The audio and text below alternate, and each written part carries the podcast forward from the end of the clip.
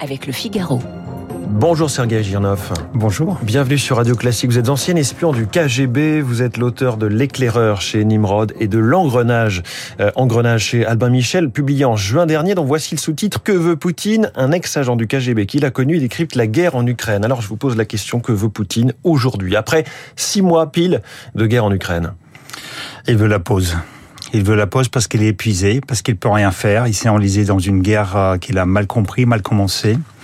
Euh, je dirais pas. Euh, enfin, dans le livre, je dis qu'il a perdu dès le début hein, la guerre. Mm. Il peut garder, euh, gagner les batailles. Euh, à mon avis, il ne, ne, pourra jamais gagner cette guerre contre l'Ukraine, qui est un pays trop grand, trop qui veut trop son indépendance. D'ailleurs, aujourd'hui, c'est c'est le jour de l'indépendance de, de l'Ukraine, le 31.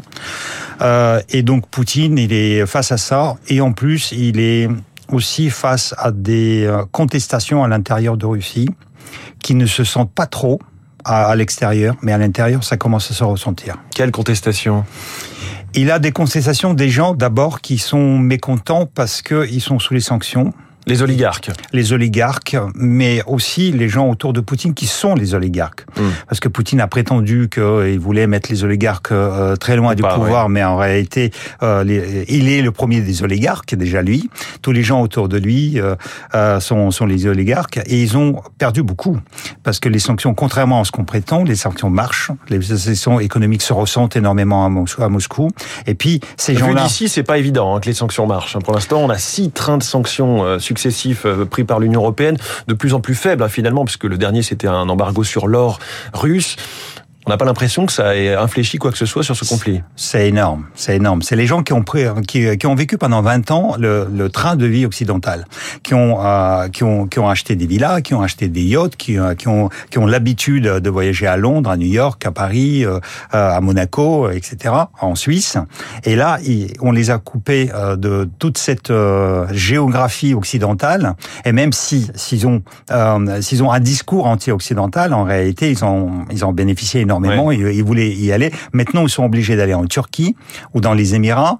Et euh, même si euh, ils ont toujours la, la, la, la beauté euh, des, des, lieux, ça change de, de ce qu'ils de ce qu'ils avaient l'habitude. Donc ça, c'est la première chose. C'est les oligarques, les gens très. Mais ça, très... ça peut peser sur Poutine. Ah bah, le bien... fait que les oligarques au, au, sein du premier cercle, on lui dise, ben, ça commence à bien faire? Bah bien sûr, ça, ça pèse. Et puis contre lui, c'est encore pire. Contre lui, ce sont les extrémistes de si on peut dire, de droite, euh, comme Dugin, oui. comme Strelkov. Dugin, euh, l'idéologue qu'on dit proche de Poutine et dont la fille il est, il est, est, est morte. Non, il est, il est pas proche du tout. Hein. En tout cas, c'est celui dont la fille est morte dans un, un, un, un assassinat, un attentat, ça, ça. il y a trois jours. Et, et donc, en fait, ça, c'est euh, c'est ce qu'on pourrait dire les faucons, le parti de guerre. Hmm. Mm. Ceux qui critiquent Poutine euh, de l'autre côté en disant il fait pas assez. Ça veut dire que les, les, les premiers disent t'en as fait trop, Hmm. mm. et ceux-là disent t'en as pas fait assez. C'est en fait le choix de se radicaliser plus ou au contraire voilà. de sortir petit à petit de, de cette situation. C'est ça. Et donc euh, tout ça, c'est bien évidemment euh, aussi parce qu'il y a aussi les services secrets, euh, les services secrets, le FSB qui. Vous les connaissez bien. Euh, un Parlez, peu, ouais. Parlez-nous des services secrets justement. Est-ce qu'ils ont un petit peu euh, mieux travaillé parce qu'au début du conflit, on a vu leurs lacunes finalement hein, sur euh, sur le début de cette guerre. Bah c'est ça le problème. En fait, ils il, il travaillent pas pas mieux. Euh, La, la seule exception, c'est euh, bizarrement euh, cette enquête judiciaire, cette enquête pénale sur l'assassinat de la fille de Dugin. Euh, là, FSB s'est surpassé. Euh, en une journée, ils ont tout trouvé. Hein. Ils ont tout trouvé, mais tel, tel, tellement bien trouvé qu'on se demande euh, mm. si c'est pas eux qui, euh, qui l'ont fait. Juste puisqu'on est dans la tête un petit peu de Poutine avec vous, quand on voit donc six mois de guerre, jour de la fête de l'indépendance, le président Zelensky qui encore hier soir dit nous devons être conscients que des provocations russes répugnantes et des frappes brutales sont possibles aujourd'hui, euh, jour symbolique. C'est possible ça de la part de, Poutine de marquer un peu le coup?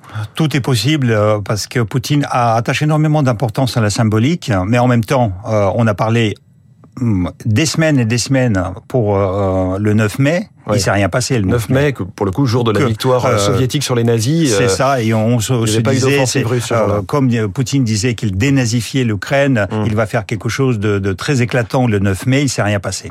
Donc on voit finalement sur le terrain deux pays qui se neutralisent. Qui aurait dit que l'Ukraine eût ainsi résisté à l'armée russe? Moi. Vous nous avez dit un pays trop grand, un pays euh, qui a cette ambition de résister. C'est, on le dit toujours, c'est plus facile de défendre son pays que d'aller mmh. attaquer euh, ailleurs. C'est ça. C'est ça finalement qui joue, qui est le, vecteur essentiel de cet enlisement? Disons, à, mon avis, l'enlisement, c'est ça qui a, qui a joué. C'est ça qui a joué parce qu'ils ont réussi à arrêter cette armée. Donc ça, c'est la première chose. La deuxième chose, c'est la faute à Poutine parce qu'il a super mal préparé son coup. Mmh. et donc, pour les Ukrainiens, entre guillemets, c'était un peu plus facile d'arrêter cette armée qui s'est enlisée elle-même, qui n'avait pas de carburant, qui n'avait pas de ration, euh, qui, qui n'avait pas de même de. On a menti aux soldats qui étaient sur le terrain. Absolument. Certains ne savaient pas qu'ils étaient en Russie, d'autres ne savaient pas ce qu'ils faisaient là. C'est ça, c'est ça. Et puis après, une fois lorsque les Occidentaux ont compris que les Ukrainiens pouvaient faire ça, alors là, il y a l'aide militaire qui est mmh. arrivé, l'aide financière qui est arrivée. Et avec cette aide, vous avez vu ce que, ce que les Ukrainiens, rien qu'avec les, les 6 ou 8 HIMARS, ils ont réussi à renverser complètement de la situation dans le sud. Oui, les États-Unis ont annoncé encore cette nuit une nouvelle aide militaire d'une valeur de 3 milliards de dollars. On mm. en est à plusieurs dizaines hein, aujourd'hui de milliards de dollars. La Russie n'a pas ce même soutien matériel-là, euh, mm. même venu de ses alliés ou des, des gens qui euh, ne disent rien. On va dire la Chine, hein, évidemment, sur cette opération. Est-ce que ça peut changer le cours du conflit si ces livraisons d'armes continuent, euh, d'armes assez modernes pour l'Ukraine? Euh, Pour l'Ukraine, ça a déjà changé. Ça a déjà changé. Euh, actuellement, la, la, est-ce que le rapport de force peut basculer en faveur de l'Ukraine? Oui, euh, c'est la question de euh, quantité. Euh, actuellement, la qualité est déjà, est déjà là.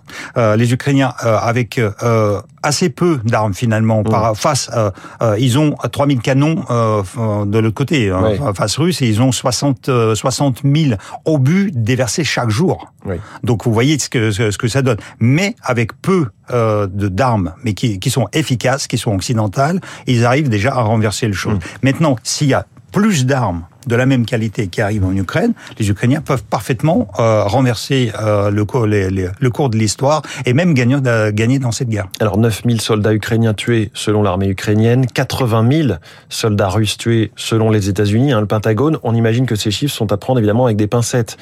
Déjà, le chiffre de 80 000, c'est euh, mm, tués ou blessés. Mmh. C'est-à-dire côté, russe, hein, côté russe. Et ce chiffre, il faut diviser par 4, donc il y a à peu près 20 000 qui sont tués et 60 000 qui sont blessés. Ça ferait quand même deux fois plus de Russes tués que de, que d'Ukrainiens. Ah, la première chose, et ça, ça, ferait quand même la moitié des effectifs des Russes qui étaient hmm. euh, pour le 24 février.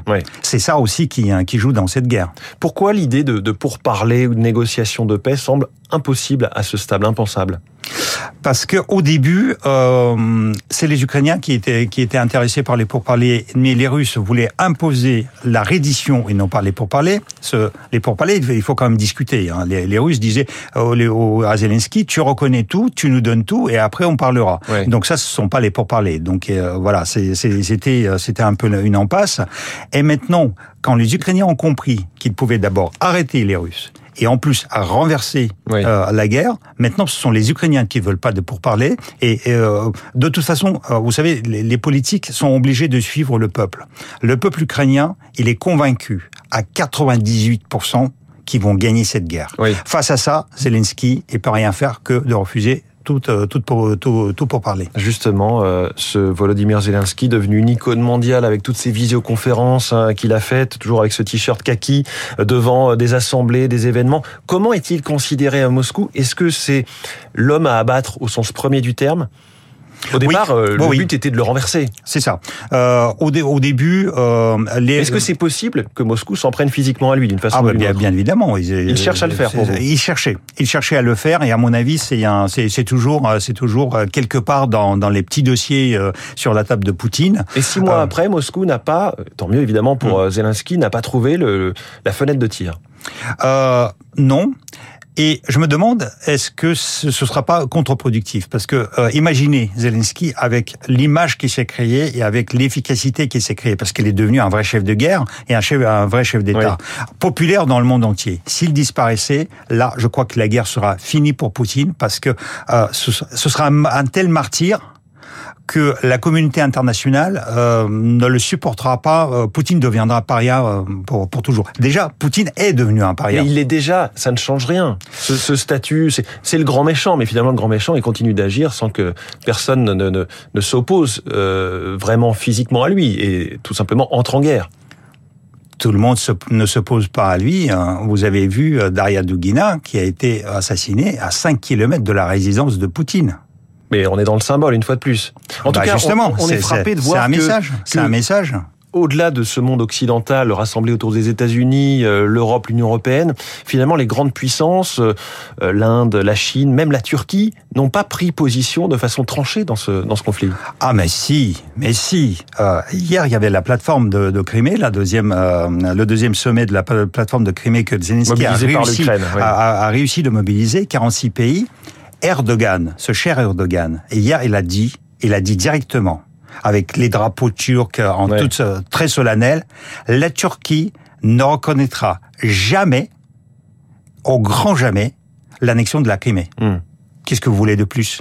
Et en même temps, la Turquie qui s'est euh, équipée récemment en système de défense antiaérien russe. On est en Orient on est en Orient, c'est un, pays qui commerce, c'est un pays qui achète pour 20 milliards de pétrole russe, euh, qui fait transiter le gaz russe et le pétrole russe par son territoire, mmh. qui fournit aux Russes les fruits et légumes, euh, qui euh, qui achète les armements russes pour une partie, mais qui est en même temps un pays de l'OTAN. C'est un pays qui compte. C'est un Erdogan qui il joue sur plusieurs tableaux. Ah, mais, et, et, surtout, il veut reconstruire son empire ottoman. Un mot, Sergei Girnov, un dernier mot sur la bataille de l'énergie. Est-ce que pour Poutine, on voit en ce moment on parle, beaucoup de cette centrale de Zaporizhia, est-ce qu'il ambitionne de plonger toute l'Ukraine dans le noir en coupant l'électricité de cette centrale, évidemment au pire moment euh, quand arrivera l'hiver Il, il veut euh, d'abord voler l'électricité de cette centrale pour euh, pour la, rediriger vers la Crimée et vers la Russie, ça c'est la première chose. Toute l'Ukraine peut-être pas, mais l'est de l'Ukraine oui. Et surtout, il veut faire chanter le monde entier avec cette centrale en et avec le gaz. Avec le le gaz, c'est déjà moins parce que vous avez senti en France, la France a très bien compris, et vous avez actuellement les euh, les dépôts de gaz qui sont remplis entre 80 et 100% mmh. euh, pour la saison prochaine. Donc euh, le gaz, tout le monde est en train de remplir les. Est-ce que la France a fait, l'Allemagne n'a pas encore pu le faire mais on voit en tout cas que cette bataille de l'énergie va être euh, sans doute la clé avec un conflit que les, experts militaires, comme le général Pellistrandi, qui était à votre place il y a, deux jours, nous, nous annoncent comme gelé au sens propre et figuré du terme euh, cet hiver. Merci beaucoup, Sergei Girnov, ancien du KGB, auteur de L'éclaireur chez Albin Michel, invité de la matinale de Radio Classique. Bonne journée, 8h28. Je voulais aussi ce matin qu'on entende quelques notes de jazz sur Radio Classique et de clarinette, puisqu'on a appris hier soir la mort d'un immense musicien, l'allemand Rolf Kuhn, 92 ans, et une immense discographie, dont voici un extrait extrait.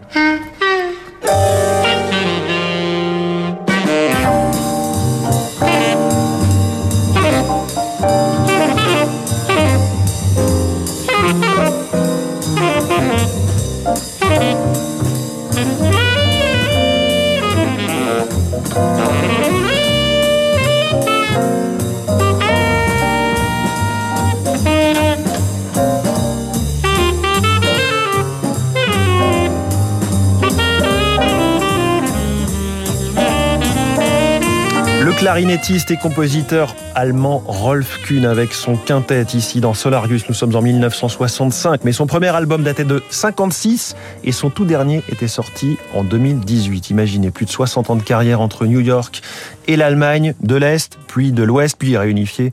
Rolf Kuhn, une formation classique de très haut niveau et un talent toujours à l'avant-garde. Rolf Kuhn sur Radio Classique. Il est presque 8h30 dans un instant.